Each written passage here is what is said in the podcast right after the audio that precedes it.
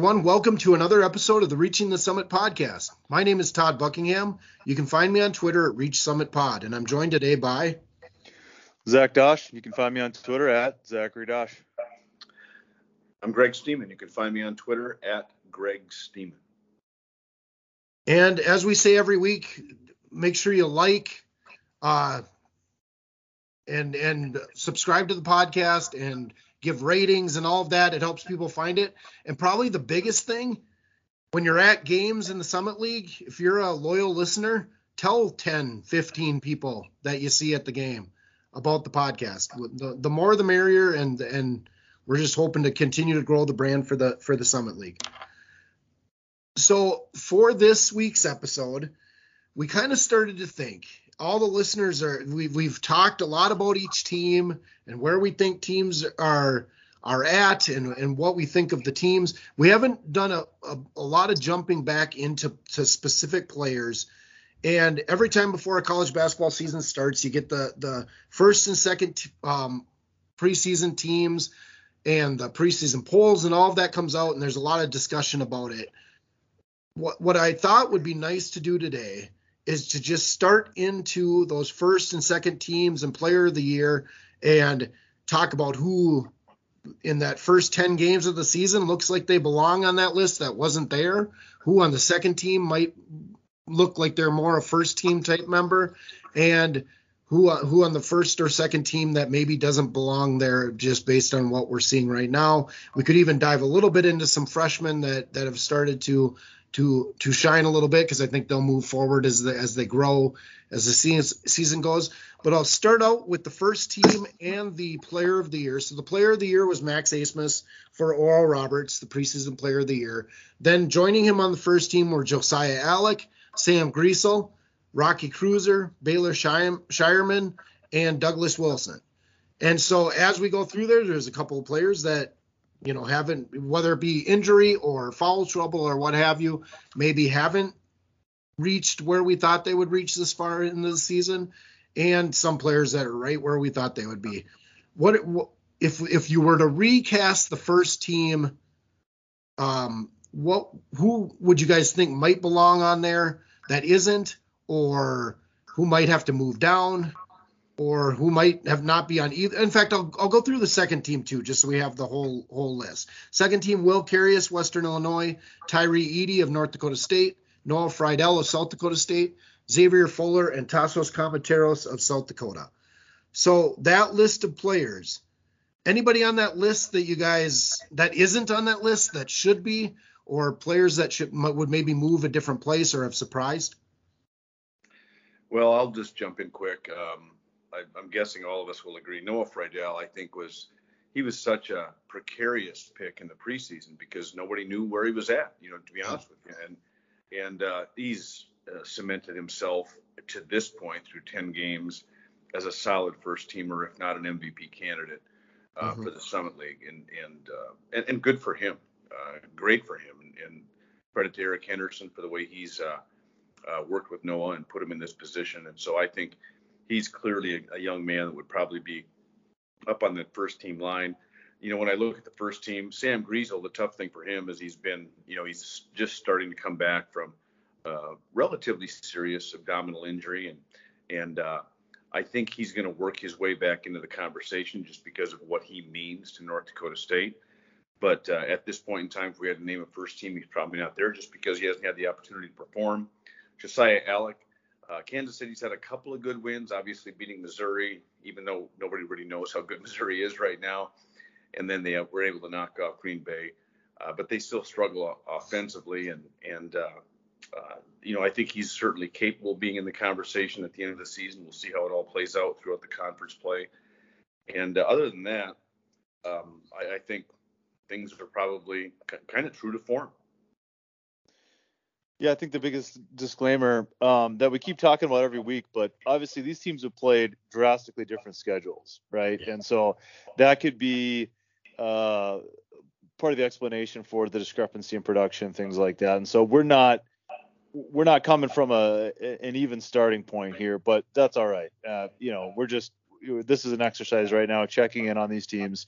Um, so uh, obviously agree with Greg that you know Noah Freidel, he's right at the top. You know, he, he's probably one of the three players that you can consider for the conference player of the year at, at the quarter post here. Um, Max Abmas, obviously, he stays on there as a as a first team all conference type player. I agree with Sam Griesel. It's nothing necessarily against him. It's just it's just kind of incomplete right now. You know, I mean, just it's certainly not fair to him, but you can't be on it if you're you haven't been able to play uh, for injury. That's unfortunate. And also, like Greg said, I think he's going to turn it around, and I think he's going to be a very productive player. We saw immediately how NDSU's offense was different with him out there. Um, so mm-hmm. it's good that he's out there. It's good to get a couple games under his belt before the conference season rolls around. Rocky Kreuser, yep, obviously he stays. Baylor Scheierman, uh, he's my conference player of the year to this point. Yeah, um, I don't disagree with you, Zach. I yeah, and, and I, yeah. I, I, I probably had him just about the conference player of the year last year. I just love he affects the the game in a way nobody else does, and in more ways. Mm-hmm. Uh, you know, so ninth in scoring. He's leading the conference in rebounding as a point guard, uh, and also first in assists at this point. Yeah, and I think both. Yep. And, and so like, and I think his production is only going to go up, particularly with with points. Um, we'll we'll talk about it later, but obviously we saw him hit that step back three against Washington State, and so that's definitely something we've seen more of this year that we didn't see last year. And yeah, and, and Josiah Allick, you know, uh, you know, n- nothing against him, but that's just probably not. He's probably just not at that level right now. That first team all conference. Um, and so I, I have Scheierman, uh, Abmas, Freidel, Kreuser, and then I have Carius on the first team too. You know, yep. he's he hasn't been quite as explosive as he has been as he was last year, but that's because he hasn't needed to, and his team's yeah. winning. Like what he's doing is translating to winning more, which is oh, I, I, value that more than some people. I know a lot of people just go right to stats, and I, you know I don't blame them. They can have their opinions, but I, I really value players that affect winning. That's why I'm, I'm just so high on Baylor Scheierman and, and Will Carius too. So uh, I, I, have uh, Will Carius on the first team, and then uh, you know why not Riley Miller? I mean, what what do you know? At some point, you know, we're gonna have to start treating them like a like a normal uh, St. Thomas like a normal team in the conference here, and um, you know, Riley Miller, he's third in the conference in scoring right now, right? And and, and him and Anders Nelson are right there, and and so if we're just if this is truly just a quarter of the way through the the conference season, you know, who would be on that first team all conference? I'd have to probably put him on there. He's shooting the ball just unbelievably. I mean, the the the field goal percentage that he's shooting from three point is just unbelievable, and they, they've had some nice wins. I mean, yeah. again, translating to winning, right? St. Thomas has several Division One wins. There's a lot of other these schools that don't. So that's my six right now for the first team: Scheierman, Abmas, Freidel, Kreuser, Carius, and Miller. Quick question for you guys: If it were voting time right now, and, and or at the end of the season, let's go with the end of the season. Winning probably does play a part in voting, um, but I want to ask the two of you and and that's a uh, Riley Miller's a good barometer for how to make that vote. Third in, in scoring, Anders Nelson is fourth. Let's say St. Thomas finishes seventh and North Dakota State finishes second. How do you? What's the balance between where your team finishes and where your um, you know scoring in these other statistical categories for for the two of you playing a vote like that? Go ahead, Zach. Well, I I, I think um, a, a, couple different ways, and I don't know that there is like a textbook way to do it. You know, I, I look at what would this team look like without him on it. I, I think that's kind of the biggest thing. Um, and when a lot of this uh, scoring occurred, or when did these stats occur? You know, is this when they're down 20, or is this you know when they're coming down the stretch? And so I try to read between the numbers a little bit. Um, obviously, you know, the reason why I put such a an emphasis on winning is because you know it's a pretty good indication as to whether this is just you know popcorn stats or it's it's like actually affecting winning. You know, is is it just like a volume shooter? You know, is he averaging 20 points a game on 30% from the field? You know, things like that. And so, um, I don't know. I don't know if that answers your question at all, Greg. What do you think? Well, I think you make some good points, Zach. And, and you know, I look at a couple things, and, and you talk about it Todd, you say, well, second versus seventh. Well, is the second place team an 11 win team and the seventh place team a seven win team? You know, is there that big of a difference? You never know. and Zach makes a good point. How important are these guys to the success of an individual team? Um, I think you factor a lot of different things into it. How they do head to head, how do they impact the, the, the playoff race or the tournament seedings, and and and really also the eye test. You know, we're going to get a chance. Zach and I are fortunate; we get a chance to to watch all of these teams in person and how these players, you know, impact their team's success. And so I think a lot of, you know, I'm one of these guys that, yeah, well, I look at numbers, of course I will, but I'll also look at style of play. There, you know, there are some high possession teams where you're where better players are going to average higher numbers. There are some lower possession teams where uh, a guy like Grant Nelson, who is invaluable in my opinion to what NDSU is able to accomplish, you know, how does he impact the game and and how do people look at his contribution? So um, you don't you're not getting any definitive answers from us, Todd. You're getting a lot of you're getting just uh, basically a, a, kind of a, a, a perspective from both Zach and myself as to how these players impact the game and how they stack up within uh, you know amongst different players in the league and and most importantly how they impact how they impact and affect their team's success. Well, and the reason I asked the question is is this exercise is fun to do on December 12th but I and and I don't think I would factor in if we were doing this if the the league decided they were going to redo uh, uh, you know prior to conference vote. I don't know that I would factor in record as much, but I do think it matters as we get to the end of conference play um, as you're trying to figure out who who hits each award at least for me personally. Um, and and I and I agree the the nice part with both of you saying Baylor Scheierman would be your player of the year at this point. Um, obviously he's he's a good scorer, but he does so many other things as well, and that's what is makes him so special as a player. Uh, I don't know if either of you got a chance to watch the North Dakota game at Cal Baptist, but um, Cal Baptist had this freshman Taran Armstrong, who isn't a dynamic scorer necessarily, but he changed the entire game. Um, some the passing, rebounding, everything that he did, and reminded me a ton of Baylor on just yeah. what he can do on a, on a day-to-day basis. Yeah, yeah we're, we're, we're talking about trying to decipher the difference between are they the ones causing the outcome or are they the beneficiaries of everything else going on and then they're just coming in at the end and scoring. You know what I mean? Right. And that that's why I, I, am big on the eye test. And I and I totally agree with your point, Todd, that yes, I look at does it affect winning, but primarily in the conference season. Because mm-hmm. like I said, I mean, how do you evaluate how Baylor Scheierman played against Washington State and Max Abmas played against Tulsa? You know, I don't know. I mean, we're never going to see any crossover. And in the right. conference season, we're going to see these guys playing each other night in, night out, play against all these different people, be guarded by everybody you know, be the focal point of the defense and how do they respond to that, all that good stuff. It's a much better representation uh, of how they actually are, I think. Yeah. Yeah, good points. And and I'm, you know, and, and you talked about uh, you know, the freshman from Cal Baptist, like the like the freshman from Eastern Washington, uh, Zach, you know, how he impacted yeah. the game yeah. up in North Dakota. But I think we, you know, I think one of the things that probably both, well, probably all three of us look at is a guy like Baylor Scheierman, how much does he elevate the level of play of his teammates? It's just, mm-hmm. and, and, that is something that you can't, that doesn't show up in the stat sheet, even though his numbers are really impressive, but just how much better he makes his team when he's on the floor. I, I probably put as much value on that. And, and Abmas is no different. Abmas right. scores a ton, but he still elevates his teammates. And, and I think he's got some work to do with his group, you know, minus Obanor they've got some room for growth. Uh, and and uh, the team that we've all been impressed with, and and we probably don't talk about enough, is, is Western Illinois and their body of work to this point. They've elevated themselves into, in my opinion, you know, a, a conference championship discussion. Just uh, with their talent, their depth, uh, the way Colton Sandage, Sandage has elevated his game.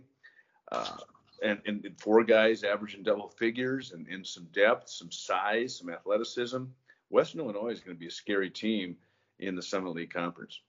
Well, and one of the things that makes it a little harder for Will Carius to be mentioned with Max Abmas and um, Baylor Scheierman and, and Rocky Kreuser up in that Player of the Year discussion is they've got three guys in the top 11 in scoring in the conference. So Mm-hmm. it's it's balanced out and and it's it there's and and so is South Dakota State. I mean they're they've got Noah Freidel second and and uh, Baylor nine and ten. So I mean kind of the same thing with South Dakota State. It just the thing that pushes Baylor over a little bit is just the do everything part of his game. Um, that that helps him in that arena. But uh, it's not shocking to see the teams that are doing well, even statistically, having players at the top of the conference even before we started conference play. Yeah, we're So- really seeing that, you know, like we talked about earlier, the top of the conference versus the bottom and seeing a pretty good line of delineation between those two.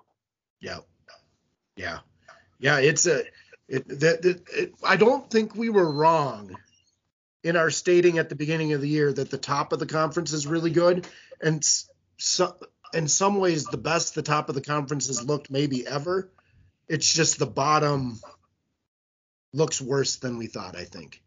At which drags, of course, everything down a little bit. It makes me wonder why the Missouri Valley wants to move to 14 teams or whatever they want to move to. Uh, Yeah. I'm not sure how that's helpful for mid-major conferences, but another discussion for another time. Yeah, I mean, just the quick comment on that is obviously the more teams in your conference, the harder it is to make to win the conference and to make it to the NCAA tournament, right? I mean, Right. more teams to compete with. So, but uh, yeah, so moving on to the second team, um, what do you guys think?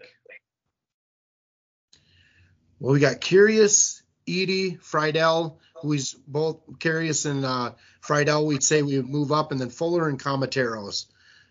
Uh, I'll start before and then go ahead, Greg. Uh, Fuller and Kamateros, uh, I, I it doesn't look so far like the statistical jump that got them voted to the second team has happened thus far. In fact, you're almost seeing players like Perrott-Hunt and Archambault actually taking a bigger role than than uh, Fuller and uh, Kamateros. Yeah, and I go back to USD. I, I- think USD belongs in the top half discussion.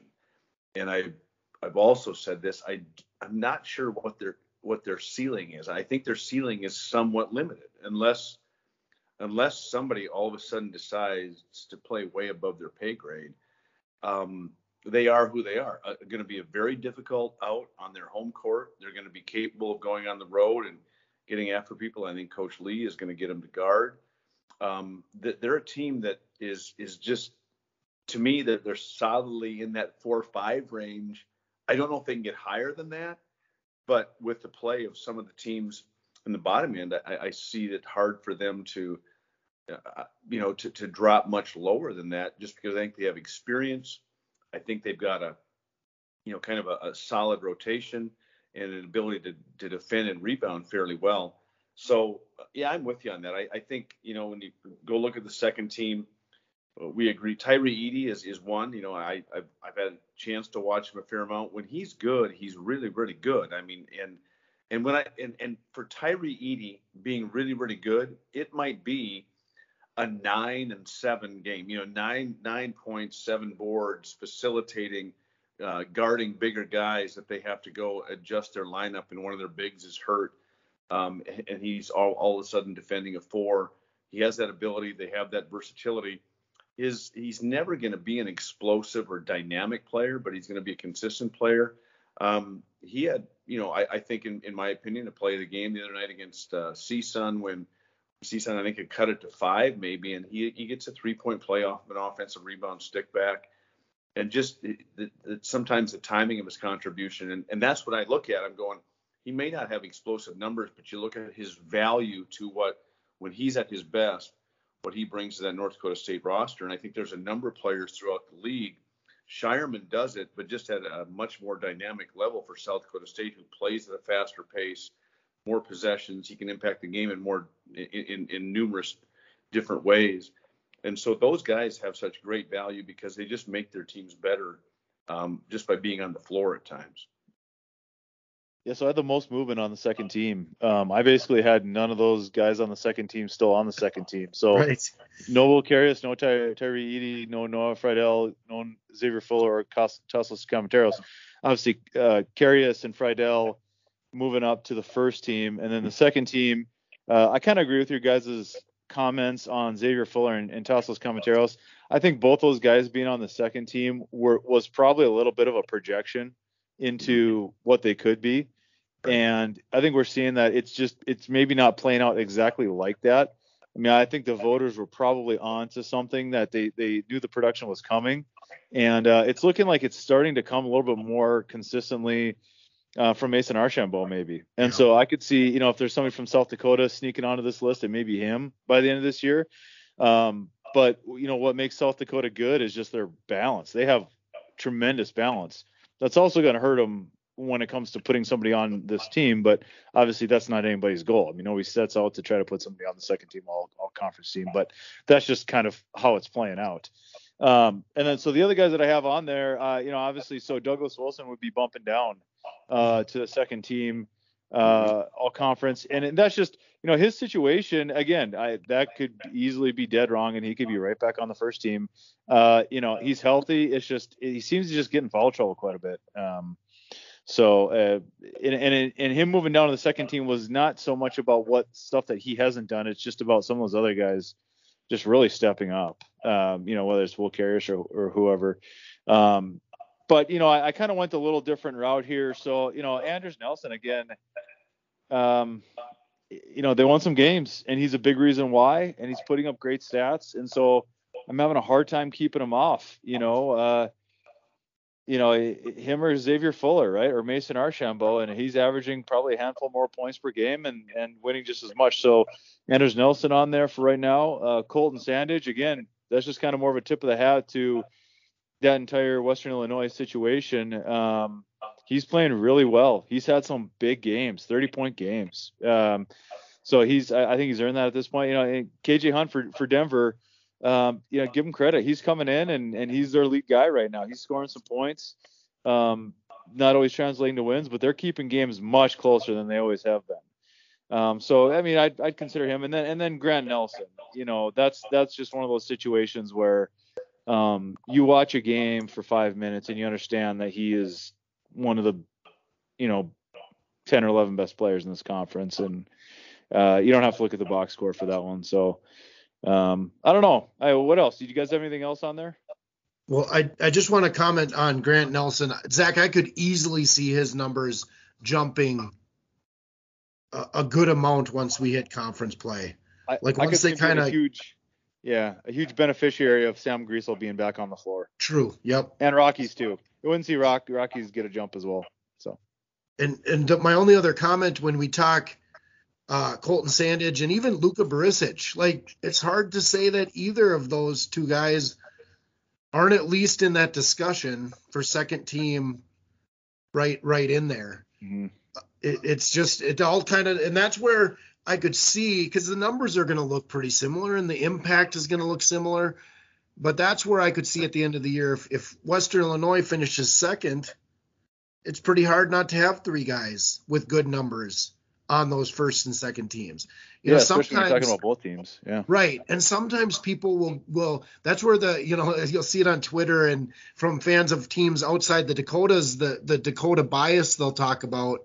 Well, if South Dakota State wins the conference and they get three guys on the first and second team, that's not bias. That's just they won the conference with three guys who are high impact players.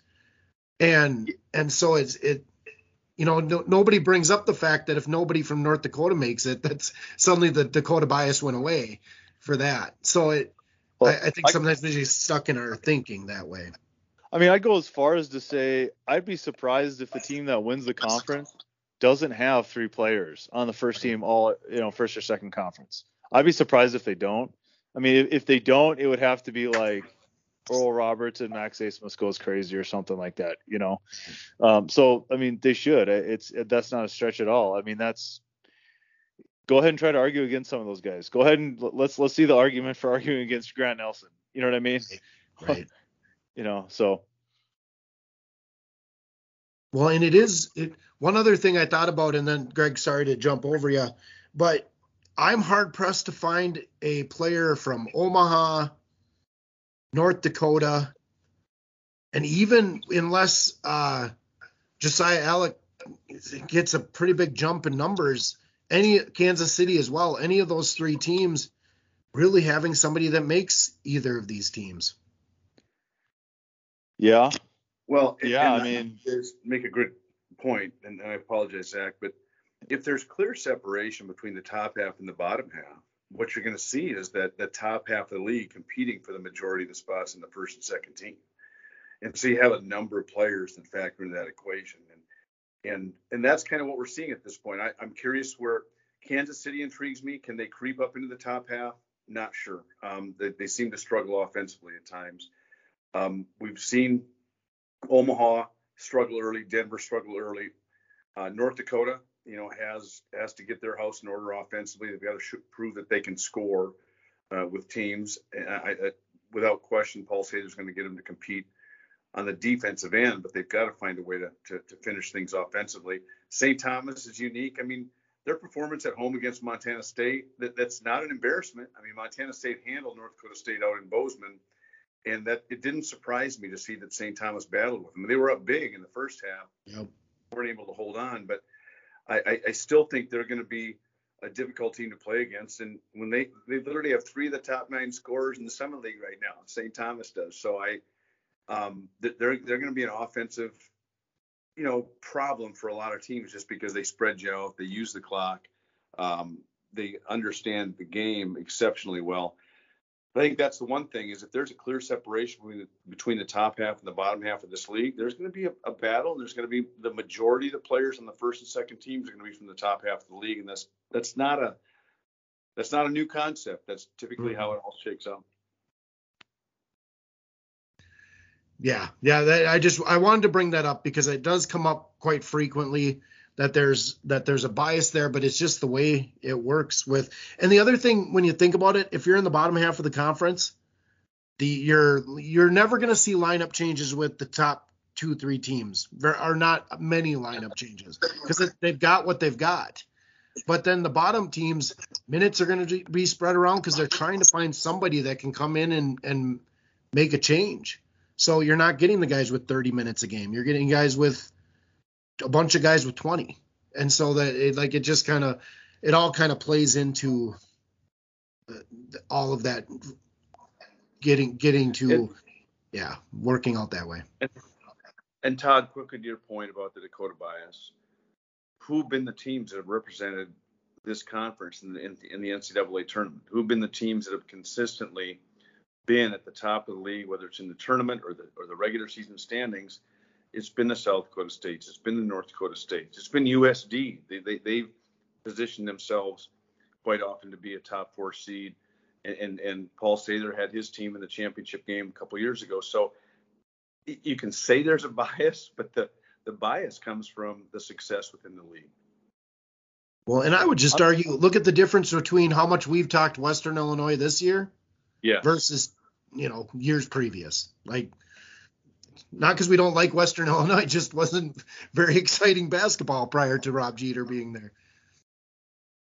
Maybe we could uh we could kind of spin this the other direction too. I mean, what are some players that you know I, I think it's okay to point these things out that, that you've been a little disappointed in. Well, it's it's hard to say because I don't want to say like the South Dakota guys they they weren't they it was all projection. Like yeah. they're they're they averaged less than nine points a game last year, and they're better than that this year. They're just not 15 yeah, or, or what we thought they, you know, people guess they might be. But Tasos might fall in there, not even averaging five rebounds a game, under 10 points. Like it, Josiah Allick for me is a player he can't stay on the floor and they mm-hmm. desperately need scoring. Yeah, I I would agree. I don't think South Dakota like their players are underperforming at all. They're just they're they're probably more balanced than we thought they'd be. And so that right. that's different than playing poorly, I think, right. in my mind. Yeah. Well, let's be honest. The USD roster this year, it's the exact same as it was last year. Oh, minus two guys. They were pretty yeah. good. Umude and AJ Plitzuweit, both literally player of the year candidates. And and to their credit, I mean, I still think they're going to be a, a top half team in the league. It's just you can't take two guys like that off of a team and then expect somehow the exact same lineup to find a way to fill those those offensive categories that two really high level players filled for USD last year. Yeah. So to kind of like like like somewhere that I'm a little kind of underwhelmed about now is just the Oral Roberts supporting cast. Yes. Um, like that's kind of more or less what I'm talking about because we know Kareem Thompson is a better player than averaging six or seven points per game. We know that. Yeah. And Francis Lacis and, and Carlos Jurgens, we know that. Uh, you know, I'm trying to think of some of the others like McBride and Phipps. Yeah. They've been odd these last couple of games. And again, I don't want to jump to too big of conclusions. I've been watching them, usually not the entire game, so obviously take this with a grain of salt.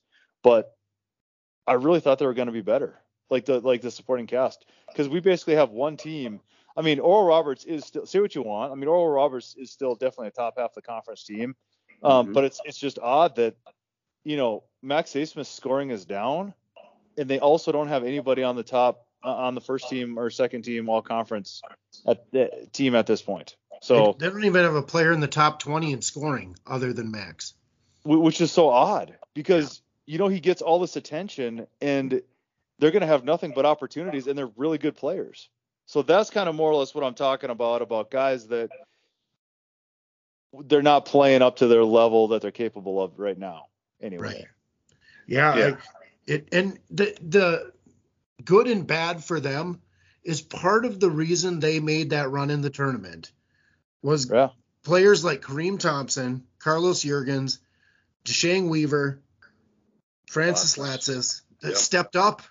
And so then I, I would even say, other than Xavier Fuller having a really big two games in the tournament, like that's part of why Xavier got that that preseason buzz. But part of why I expect more from those four players is we watched it mm-hmm. against great teams.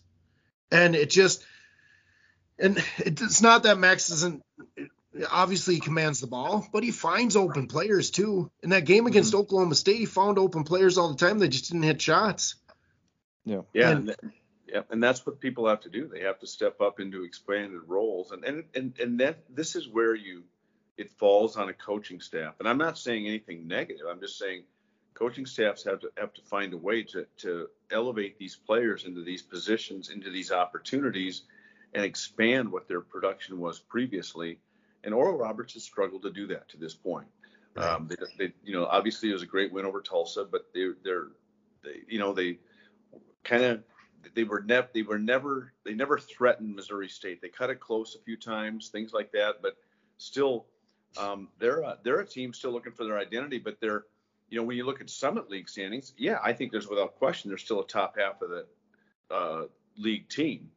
And so, yeah, they've got some some things to to, to figure out. One of the things that I, I looked at the other night was South Dakota State. I, I just think South Dakota State has separated themselves at this point, even mm-hmm. with a bad loss on the road at Idaho. Um, like the other night against Washington State, I went back and looked, and I'm going, well, Arians must have got hurt. I th- I don't even know if he took a shot. I, I know he didn't score, but yet at, late in the game when I'm watching those highlights, he's on the floor all the time. Arians is a guy that is out there fine doing what he needs to do, but he realizes he's got um, uh, a Wilson, a Dentlinger, a Scheierman, a Freidel, a much improved Luke Appel. He doesn't need to do anything, but at the same time, would it surprise any of us if Arians goes four or five from three and has 20 points in a key league game sometime this season? Not, not at all. And so they have a wealth of talent and a wealth of experience, and also in, in Arians, a guy that says, if I got to step back, facilitate, make my teammates better, and make sure I defend well. Uh, South Dakota State right now has separated themselves because they have that level of talent, that that level of depth, and uh, and I think their bench scored 31 the other night against Washington State mm-hmm. and and in a in a huge win against a team that some people are saying is an NCAA team. Yeah, 42 in the net. Washington State is. They're they're they're a good team, and and if you didn't watch the game and you just saw Baylor's shot at the end, North, uh, South Dakota State had that game mostly in hand in Yeah. the last three minutes, but Yeah. Washington State hit some big, started to get hot from the outside, got a couple turnovers, and and were was able to tie the game. But it was South Dakota State's game to lose. Yeah. And kind of the, the the crux of the situation is, you know, a lot of these players that we're talking about, uh, you know, we know they're talented. Roles have been vacated in front of them, but they're not exactly stepping up to the opportunity and taking it and running with it. And Yep. you know, that can be really uh, two different things. I mean, they may not just have that capacity. You know what I mean? We may have misjudged their capacity. Greg, as a former coach, what are your thoughts on that? Like, you know, because we're seeing obviously a lot of that up at UND. Like that's there's there's a lot of that going on right now, and so can No, you do anything about that? Like, what do you? Is that just kind of like you kind of get in the middle of the season, you're like, maybe this player isn't what I thought they were. it's a really good good observation, Zach, and and you know, not to bore you guys, but I, I I remember, sorry, but my daughter played played volleyball. She finished her senior year of volleyball, and when she was a junior, one of her teammates went out and a, a backup had to fill in for her, and I said, you know, just make sure you tell her backup that she doesn't have to be the person she's replacing. She just has to be the best that she can be for this team. And it's so funny because she came, she called me back. She said, "Dad, I told her that," and she started crying. It was like she just she she it was like the pressure was off of her. And I think that's so much of what these guys have to do is they they nobody's going to go step in and be a Filip Rebraca at UND. So don't try to be. You got to go be what you can be for this team. It's the same thing. Nobody's going to be a Kevin Obanor down at ORU these guys have to be what what they need to be. They can't think, oh my gosh, the crowd expects me to fill in for, you know, fill in the blank, whoever the star was that just left. And and I think that's something that that falls on the coaching staff to say, listen, I'm not looking for somebody here to be Rebraca or O'Banner. You guys got to go out there and just be who you are. And and and and, I, I think that's what the, the non-conference season is all about for a guy like Paul Sather for a guy like Paul Mills. They they need to elevate these guys into these opportunities, and they have to do it not as the people they're replacing. They have to do it as the best the best player they can be, or the best number of different players that need to fill those roles. And and I'm not trying to oversimplify that, Zach, but I really think that has a lot to do with it. Is just go out and, and, and, do what I'm asking you to do, and don't try to be somebody that you're trying to replace. Yeah, I, I I I think that's why we're not going to get too carried away with this right now. We wanted to check in on this because you know the conference season is going to start, and once the conference season starts, we're we're probably not going to check in on this uh, again to the end of the year. Yep. Um, and all these teams, even the teams that are struggling, they're playing hard and they're trying extremely hard. This is not a lack of necessary coaching or effort or anything like that. I really don't think at this point. Um, it can, you can you can try too hard, right? Like Zach, we we all know guys like it. Yeah, go ahead. Yeah. I just want to jump in to your point, and you broadcast UND games. I watched UND play Eastern Washington. Their their shortcoming has zero to do with lack of effort. They're playing their tails off, Yeah. competing at a high level. They're just their inability to score at times is what's holding them back. Uh, so no, I, I'm I'm sorry for interrupting you, but you, you you hit the nail on the head. It's not for lack of effort. it, it's it's a tough it's a tough deal, you know, and it's and it just goes to show that like not all these teams are on the same timeline, right? And they don't all start from the same point. So I mean, because you know, obviously, again, to, to kind of bring it back to UND, like like we were talking about as an example for this sort of situation, you know, I mean, four of their starters are playing at other schools right now, Yep. and their fifth starter just hurt his plantar fascia, he's out. And I get, you know, everybody has transfers and stuff like that. Um, but trying to find roles and trying to have players take those roles, you know, can be very, very tricky. They they started a, a different lineup last game, and they're going to continue to twist that Rubik's cube um, un, until some players start up. You know, I, I stand up. I, I don't. Uh, I won't get into too much more detail than that. Um, but it's just a very interesting situation that I'm watching. Uh, it's almost like they're you know some of these teams are like pressing because they're trying too hard. And uh, I don't know. It's hard to tell a team to relax while you, when you're losing games, but at the same time, you know, I don't know. Uh, th- that's just a really interesting concept. You know, when you're talking about roles and you know how hard you're playing and working, and how do you get things to click? You know, I mean, sometimes it's just as simple as making some shots. I mean, my God, UND's UND's getting shots. They you, they really shouldn't change anything. They are getting shots. It's just at some point, guys are gonna have to make them. I agree with you, and and I'll I'll equate that. And, and if there's a Dakota bias, it comes from Zach and I, and the reason is because we're we broadcast UND, we broadcast NDSU, we're most familiar with them. Right. NDSU re- returned 93% of their minutes and their scoring. The, going into the CSUN game, they were they were shooting 37% against Division One competition, and, and you're looking at guys who are skilled players.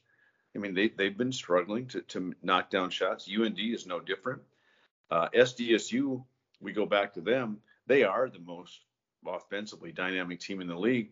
And right now, if you're Eric Henderson, you're going, holy crap, how do I keep this going? You know what I mean? I, I have got to I've got to keep this going. I've got to find a way to make it better. And I think um, uh, I think he's got a group that that's going to be really really a tough out in the league. So yeah, that's what it comes down to is is how do you create high percentage shots and more importantly, how do you knock them down? And I talk about this not because it's a UND thing, but because it's a early season thing that affects a lot of teams. It's affecting UND, it's affecting Denver, it's affecting Omaha, and I think it's even affecting Kansas City uh, to a large extent. Um, and then the other teams, it, it's it's it, not as much of an issue. You know, defining roles and seeing when you start to see that team arrive and understanding what that team is going to be. It's like they need the mist to clear. You know what I mean? Like who yeah. Who's on this team? Like get get this fog out of here. You know. And when it starts to click, those teams are scary. Bottom line, Kansas City has to get better offensively. UND has to get better offensively. NDSU has to get better offensively. Western Illinois, a team that we've talked about a lot. Todd, you know a lot about them. They have impressed. They, I think, I believe they may have the best net ranking right now, unless SDSU jumped them with the win over Washington State. But those two teams clearly with the best net rankings in the summit right now. Well, and I, I just want to make two comments on what you guys were talking about. Um, if you know, we do a weekly podcast, and during this time of the season, we're fans of all the teams, right? Like we're just yeah. wanting the Summit League to do well, which so we come in and I think at least I'll speak for myself. My expectations get I start looking at some of the people coming in and these different things. So my expectations maybe go a little bit high or at least have a tendency to overreact to what happens on the court. When you listen to almost every Summit League coach talk, they're trying to get ready for conference play. Mm-hmm. Whereas we think, oh, if just everything rolls right, we could be a two bid league. I don't think any coach in the league was ever thinking about that.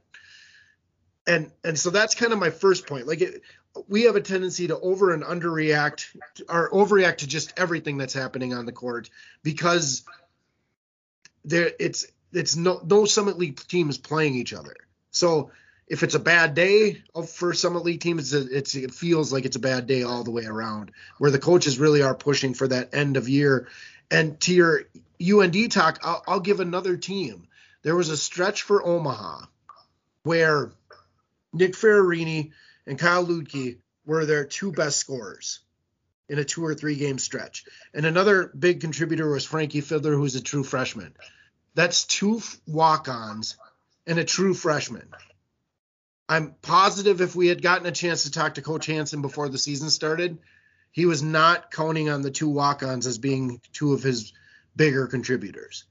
So like it's just you're trying to mix all these different things together. So when we talk, and one other point on the disappointing players or however we want to put that, like we forget about confidence and and the role of when things are rolling good or or not rolling good, how that plays on players and we saw that with ORU at in the NCAA tournament. Obviously, that momentum rolled the right. Maybe confidence is the right word. Momentum is. It's a true thing, and so that can roll the other direction. If it's going bad, it can start going good.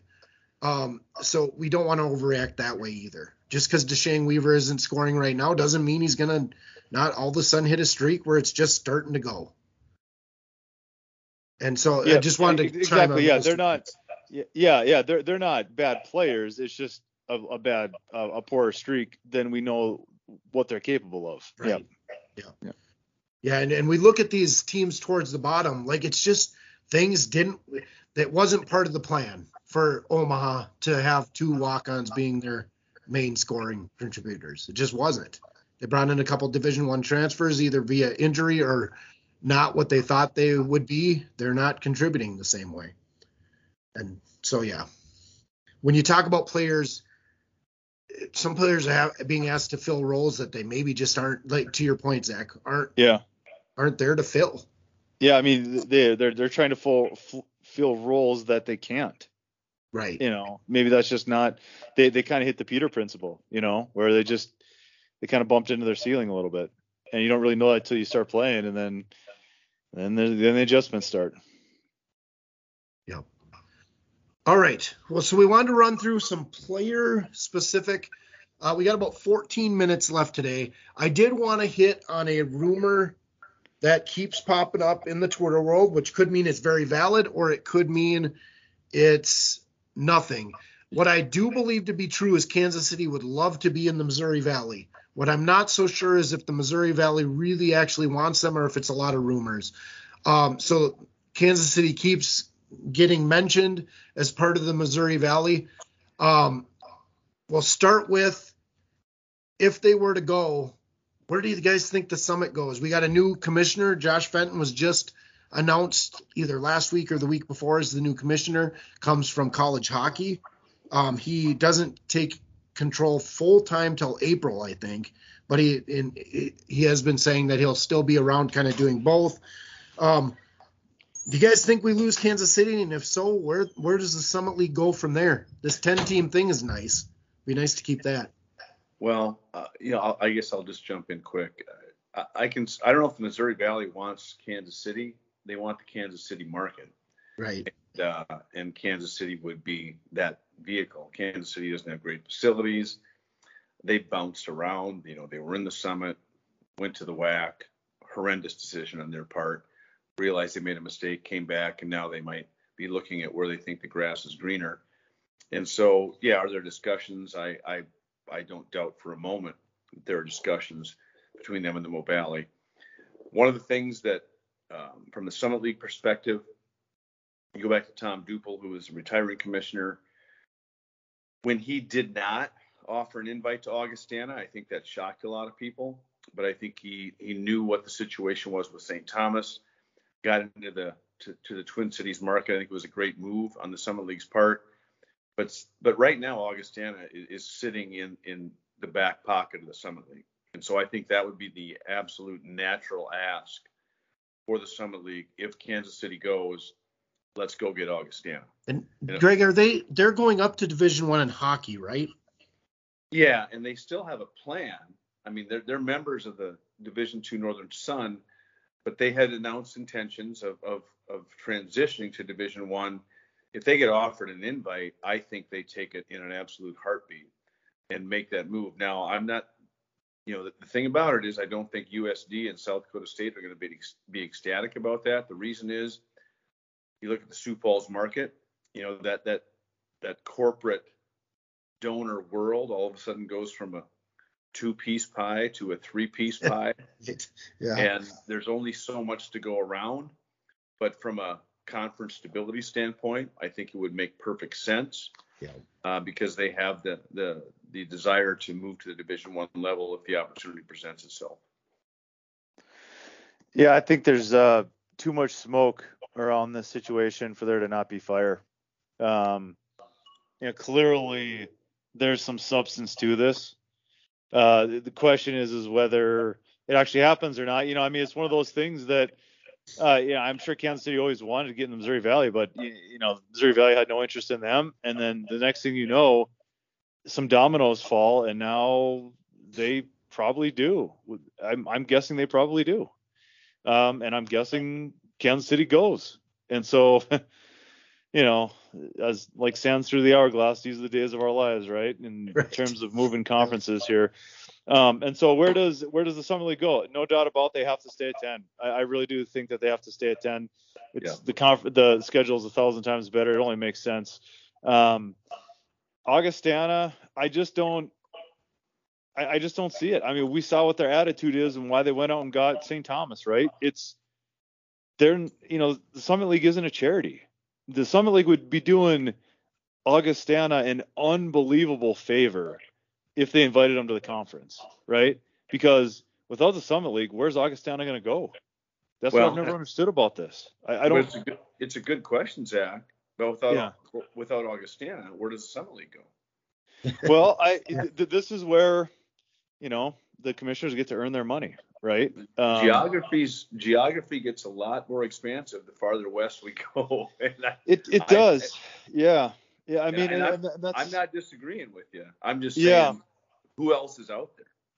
Well, yeah, and I mean, the the question is, is you just never know how likely a, a school actually is, you know, to being available, and right. and we've as we've learned in the in the su- in the sports world, you don't want to assume that somebody isn't available before making them tell you no. You know, I don't know if that's Northern Colorado. Uh, You know. well, that's the one I was going to mention. Northern Colorado makes a lot of sense. They haven't had a ton of Yeah, success in the Big Sky, and Yeah. they're a perfect travel partner for Denver. Yeah. But So- but I just think that the opportunities or the potential members get fewer and fewer when you get to a more expansive geography. So yeah, I I'm, I don't disagree with you, Zach. Yeah, Well- but the, the question is, it may be realistic, it may be not. We don't know. yeah. Right. Um, to your But- point, Zach, that's where I at least I mean we're talking a team that going into this year and has had success previously is a 150-ish KenPom type team. Like Mhm. it, all it hurts to ask Northern Colorado is they say no. Like I would go there first because it makes the league stronger. yeah. And I then mean, this is- and then you move on. Yeah. This is why you pay your commissioner. This is exactly why you pay your commissioner to have these relationships and to understand the lay of the land and to keep this this uh, conference moving forward and taking steps forward and being proactive with things. The St. Thomas situation is a perfect example, right? Home run. And that's because they had the foresight and the understanding to know what benefits this conference and who is actually available right? He did his homework. He knew he knew what the situation was when he came calling. And so um, that's what needs to happen here. Um, they The need to be thing you know I, look at- it's- it- yeah i mean everybody needs to be playing offense right now quite honestly. Everybody needs to be playing offense. Yeah, and I, I, I apologize for interrupting. I, I don't disagree. The other thing that we need to keep in mind here is Western Illinois to me is always a wild card. I just they're I, I even though their basketball team is really good this year, I can't count on them institutionally. I can't count them, count on them as a member of the Illinois college system, yeah which is bankrupt beyond belief. Uh, the state is. Uh, that that's the other thing.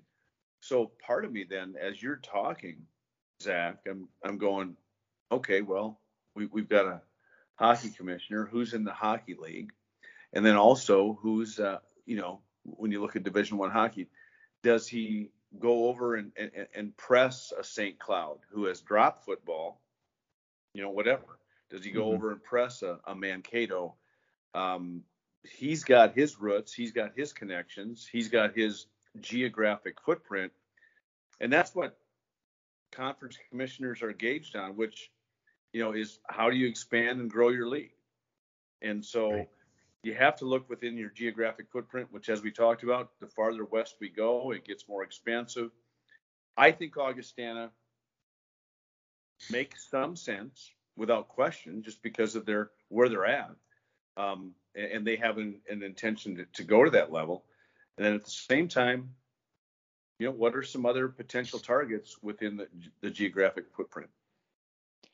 Well, and well, you know what? Since we're just ti- talking hypothetical, we get Augustana, we get Northern Colorado, we get someone that's a travel partner for Western Illinois that has a football team, and the Summit Football Conference develops.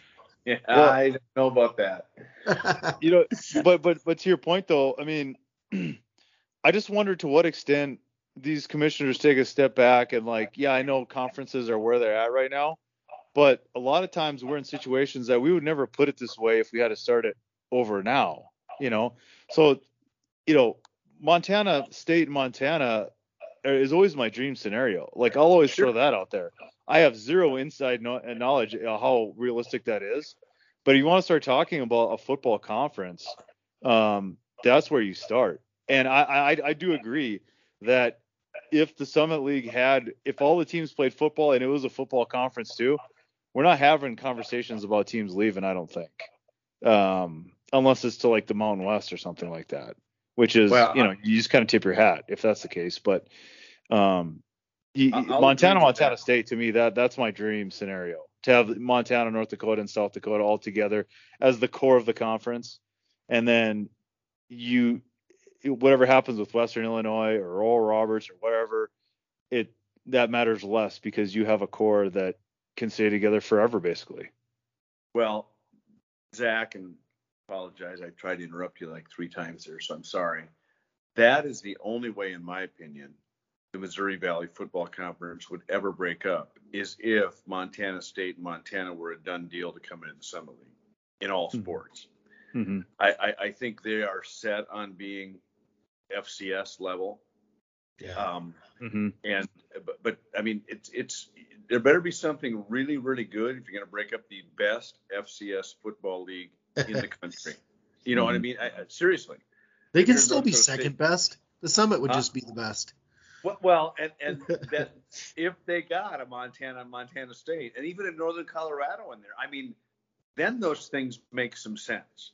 Right. But and and I think at, at, at the FCS level, basketball drives things as much as football. We all know that at the highest level, football drives everything. Look at the conference realignment.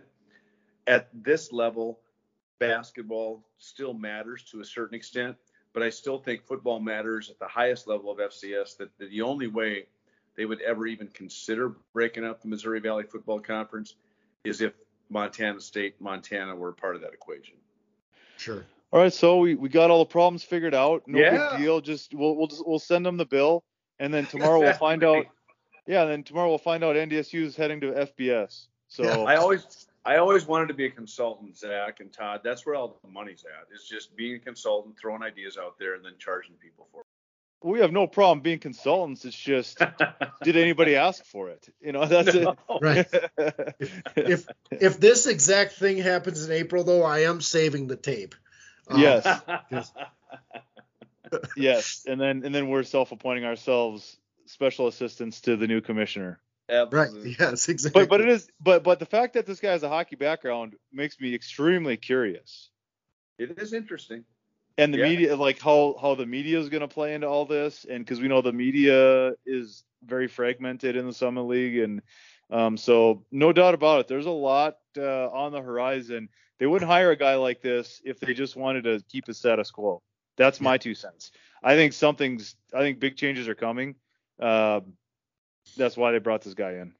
And the the tough part is Minnesota expansion with other schools could be realistic, but the the I forget what the organization is, but basically there's an agreement that none of the uh, current D2 Minnesota State colleges will be a competitor with the the University yeah. of Minnesota. Yeah, it's all it's all one school system. Yeah, so it's it's it's a really kind of goofy situation. It's sort of the same same deal as in Illinois. You know, it's like you know what makes sense on paper doesn't when you start looking at the budget and their bylaws and all that stuff. And so um, it matters very little in terms of the product on the field. It matters more or less in terms of the organizational structure. So they they can get out of that crap in no time. But I was just thinking as you guys are talking, I'm going, okay, Summit League. Who are the hockey schools in the Summit League? You got UND, Denver, Omaha, St. Thomas, Augie potentially coming in. That's scary. Oh man, there. I'll tell you what, this uh, this new this new commissioner may have a lot of plans. It's going to be interesting to see how it shakes out.